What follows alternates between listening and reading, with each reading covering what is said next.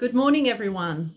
I'm so glad you tuned in today. This is Kathy from Divergent Church in Queanbeyan, and we're doing a series at the moment on the names of Jesus.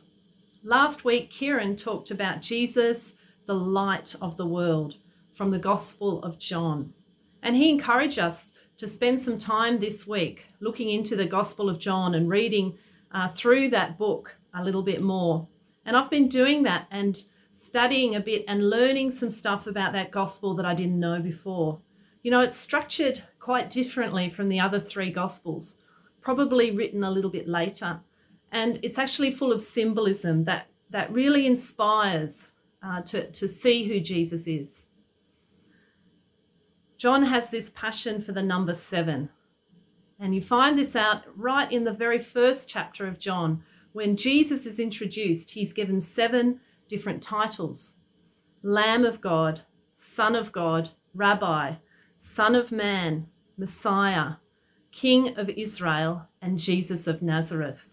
It kind of acts as a little bit of a prompt to watch out for sevens in this book.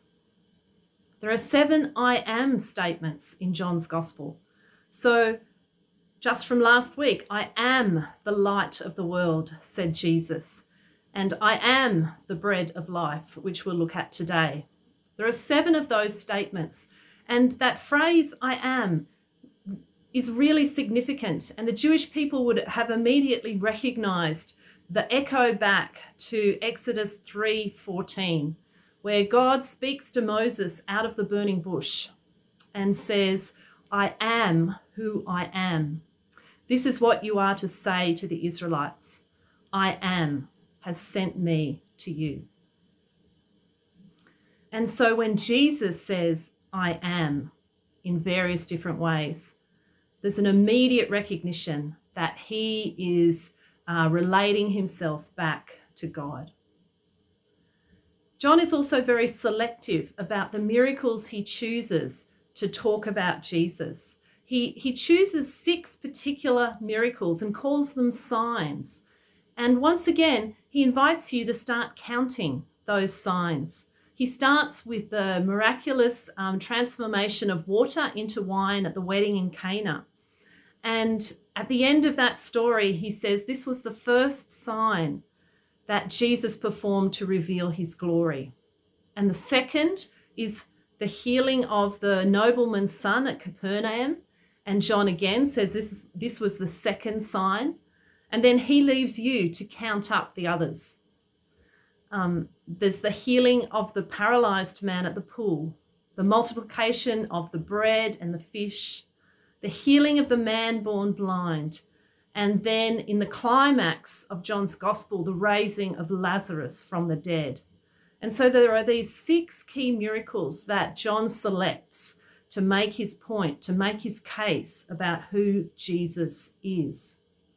And if you read N.T. Wright, you'll he'll say you'll see that he says that that John presents these six signs which lead us to the foot of the cross, where we realize that the lifting up of Jesus on the cross is the seventh sign that reveals God's glory. So, why the number seven?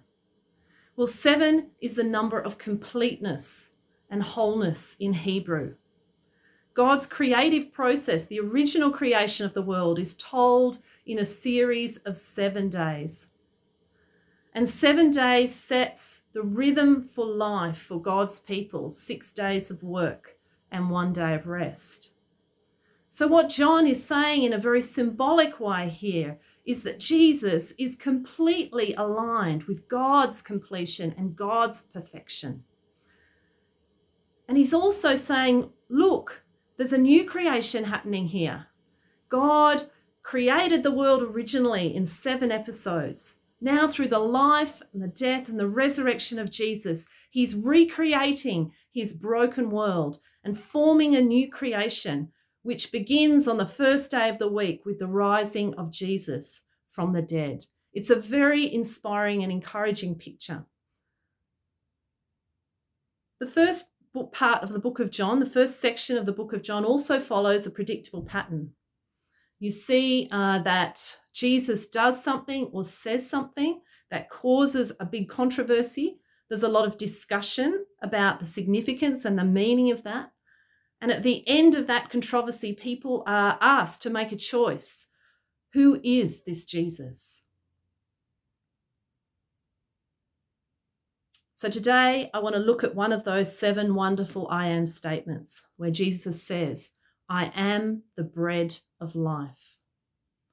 So the context here of this story uh, is Jesus feeding the 5,000. It's one of these signs that, that John is highlighting that reveals God's glory in Jesus. And you see um, the sign the action that Jesus performed, followed by a long controversy uh, discussing the significance of that. So Jesus fa- feeds the 5,000 and then he kind of um, slips away under cover of darkness, and the crowd go looking for him. And I'm going to read from verse 26 of John chapter 6. You might like to follow. John 6, verse 26. Then Jesus answered, very truly, I tell you, you are looking for me not because you saw the signs I performed, but because you ate the loaves and had your fill. Do not work for food that spoils, but for food that endures to eternal life, that the Son of Man will give you. Then they asked him, Well, what must we do to do the works that God requires? Jesus answered, the work of God is this to believe in the one he has sent. So they asked him, Well, what sign will you give us that we may see it and believe you? What will you do? Our ancestors ate manna in the wilderness, as it is written, He gave them bread from heaven to eat. At this point, it's a bit infuriating because um, you wonder why didn't the people recognize the sign that had already been given, the miraculous feeding? Well, to give the people that crowd credit, if you read that whole passage where, where Jesus breaks the bread and multiplies the bread, they did say, ah, he must be the prophet. Ah, he must be that, that prophet that was mentioned in Deuteronomy uh, chapter 18, verse 15. You might remember from back in our Deuteronomy series where it says, you know, God will raise up another prophet from amongst you. You must listen to him. And these people were oppressed by the Roman government. And they remembered how Moses stood up to the oppressive uh, regime of Pharaoh. And they were probably thinking if only Jesus was like Moses, if he is this prophet, then he will stand up to Caesar and remove this oppression from our lives. And, and you know, at the end, it says the crowd were looking for Jesus because they wanted to make him king by force. So you can see this thinking process. What they didn't understand was that this bread from heaven, this Jesus, is far greater than Moses. And so the controversy goes on in verse 32. Jesus said to them, Very truly I tell you, it is not Moses who has given you the bread from heaven, but it is my Father who gives you true bread from heaven. For the bread of God is the bread that comes down from heaven and gives life to the world. Sir, they said, always give us this bread. And then here comes the punchline. In verse 35, Jesus declared, I am the bread of life. Whoever comes to me will never go hungry, and whoever believes in me will never be thirsty. And from verse 41, at this the Jews there began to grumble about him because he said, I am the bread that came down from heaven. They said, Is this not Jesus, the son of Joseph, whose father and mother we know? How can he say, I came down from heaven? Stop grumbling amongst yourselves, Jesus answered. Very truly, I tell you, the one who believes has eternal life, and I am the bread of life. Your ancestors ate manna in the wilderness, yet they died. But here is the bread that comes down from heaven, which anyone may eat and not die. I am the living bread that came down from heaven. Whoever eats this bread will live forever. So I want to talk about this key verse, verse 35, where Jesus declared, I am the bread of life. Whoever comes to me will never go hungry. I want to talk about three aspects. I want to talk about how eating the bread of heaven is related and is a part of believing. I want to talk about how the bread of heaven satisfies. And I want to talk about how the bread of heaven gives us a reason to celebrate. So let's look at this connection then between eating and believing. From verse 47, where Jesus says, Very truly I tell you, the one who believes has eternal life. There's the believing. Then he says, I'm the bread of life. Your ancestors ate manna in the desert, in the wilderness, yet they died. But here is bread that comes down from heaven, which anyone may eat and not die. I am the living bread. Whoever eats this bread will live forever. So, the first part where he's talking about believing is the bit that we get. You know, we understand, we're good Bible believing Protestants, and we understand it's not by good works, but only by faith that we are saved. So, that bit, that bit makes sense to us. But then Jesus goes on to describe what believing is like, and he connects believing and eating. So, believing doesn't just exist in a disconnected mental box up here somewhere. There is something about the believing life that's like eating. There's a beautiful line in the Anglican communion service where, you know, after the leader offers the, the communion bread, the leader will say, Feed on Christ in your hearts by faith with thanksgiving. I think there's something very beautiful about that, that, that I'm trying to communicate here in this relationship, believing and eating. You know, believing, of course, it does involve turning your mind to something and thinking about it, but it's not just agreeing with certain doctrines. It's not just some nice theological idea that we take out on Sunday, you know, nor is it some list um, of statements that we tick off and we get some kind of digital passport that we can put on our phone so that when we get to the gates of heaven, we can go, yep, I can get in. Now, I think Jesus is saying believing is more like ingesting a life giving substance. So, bread of course, was the staple food for many cultures, and bread energized, provided the food for every activity and every facet of life. So, this believing, this eating the bread from heaven, is also about incorporating Jesus into all of my life. This life of God's people in the wilderness kind of revolved around you know, going, collecting the manna, eating the manna every day. Believing in the Messiah is also about a life that involves connecting to Him. Whoever eats this bread will live forever.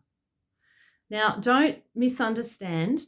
I'm not saying that if I didn't feed on Jesus today, then I'm no longer saved. No, no, no. Of course, God gives us the gift of His Spirit as a seal, guaranteeing our salvation when we repent of sin and accept Jesus by faith. We get that Spirit as a seal of salvation. You know, that's what we learnt just before in our previous series in the Holy Spirit. But what Jesus is saying here is talking about an ongoing life of believing.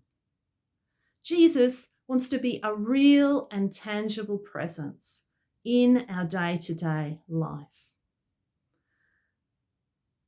And believing in Him and feeding on Him every day is meant to go together.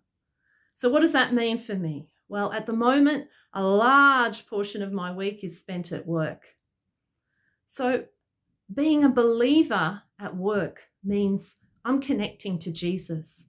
I'm inviting him into that sphere of my life and asking him, Lord, would you help me in this area? And as I feed on him daily, he helps me to reflect his integrity in the workplace. He helps me to care more and more for the people that I work with. And I don't do that perfectly, but I seek the bread of heaven to, to feed me and build me up so that I become um, more like Him in that place. And I don't know what you spend your week doing. Maybe you're studying, maybe you're raising children, um, maybe you're working as well, or any combination of those things. And maybe your life is really busy. But Jesus still wants to be a part of that. He wants to be your bread that energizes you for life every day. He who comes to me will never go hungry. So Jesus doesn't want to be disconnected from my everyday, but he wants me, he wants to be connected into whatever I'm doing. His kingdom has already invaded the kingdom of this world, and the bread of heaven has come down to us to help us and feed us. Secondly, this bread of heaven fuels us. He who comes to me will never get hungry, says Jesus. You know, coming to Jesus in faith is coming to him and saying, I am not enough. My efforts are not enough. The food that I've worked for in the past, whether that's success or achievement or recognition or working to make perfect relationships or romance or wealth, all these things that I work for easily spoil these things in the end of themselves don't satisfy. Believing in Jesus is saying everything else I have tried has left me hungry. Every other source has left me empty. I need the bread of life who will stop me once and for all from being hungry. And coming to Jesus is about saying, as I believe by living in you, you will be enough. And because you are enough, I become enough. And this is the point that's really spoken to me um, over the last week as I've been uh, reading and meditating on this passage, you know, because there are things that draw me away, things that stop Jesus being enough. And the big one for me is comparison. I can easily have my gaze turned towards comparing with others and um, being drawn away from that simple reliance on Jesus. And I figured out what comparison is it's trying in my own efforts to be good enough, trying in my own efforts to compete with the people I see around me. And the problem with that is that I get hungry. I get hungry again when I do that. Thankfully, the bread of heaven always welcomes me back and always says, Come back, Kathy, come and feed on me because I will fill you and then you will be enough. And, and that's been a great joy this week, reflecting on that and realizing that as I feed on Jesus, He is enough and I become enough regardless of my circumstances. Keeping in mind that this food is not a food that removes every discomfort.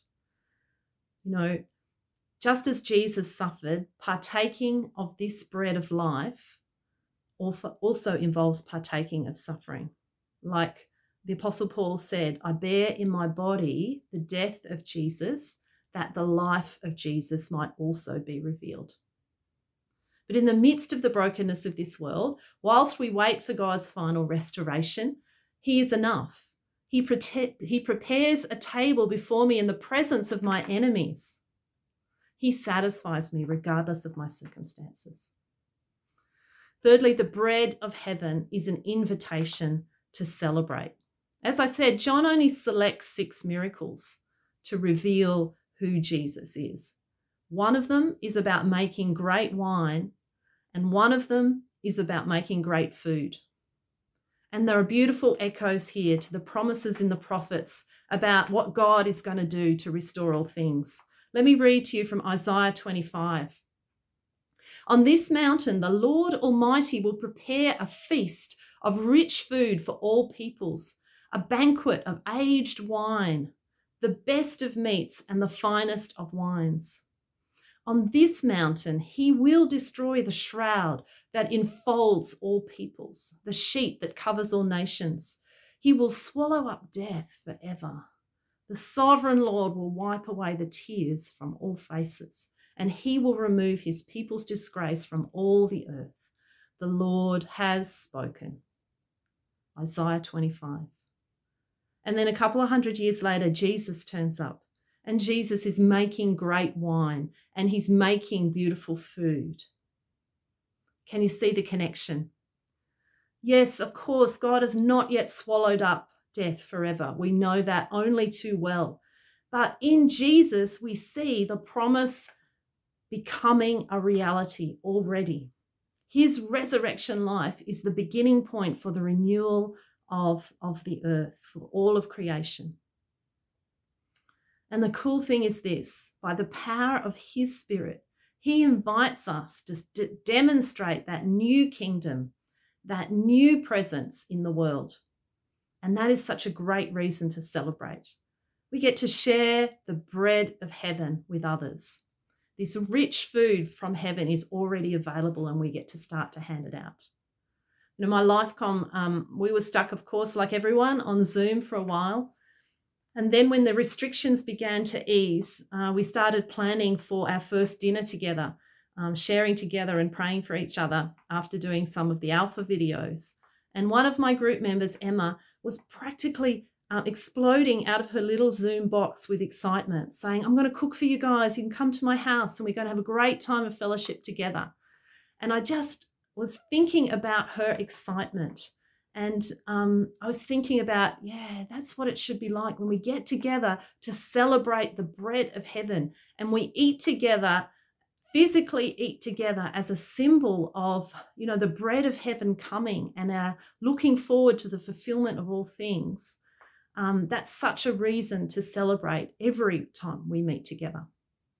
And so i want to finish by encouraging you guys whilst we now have the freedom again to meet together to celebrate jesus the bread of heaven as we come together in community and just realize the significance of it as we share a meal together and then also share spiritual food together um, in a in a moment of celebration. And as we bring people in to share that with us we get to minister the bread of heaven um, to all those all those that we connect with.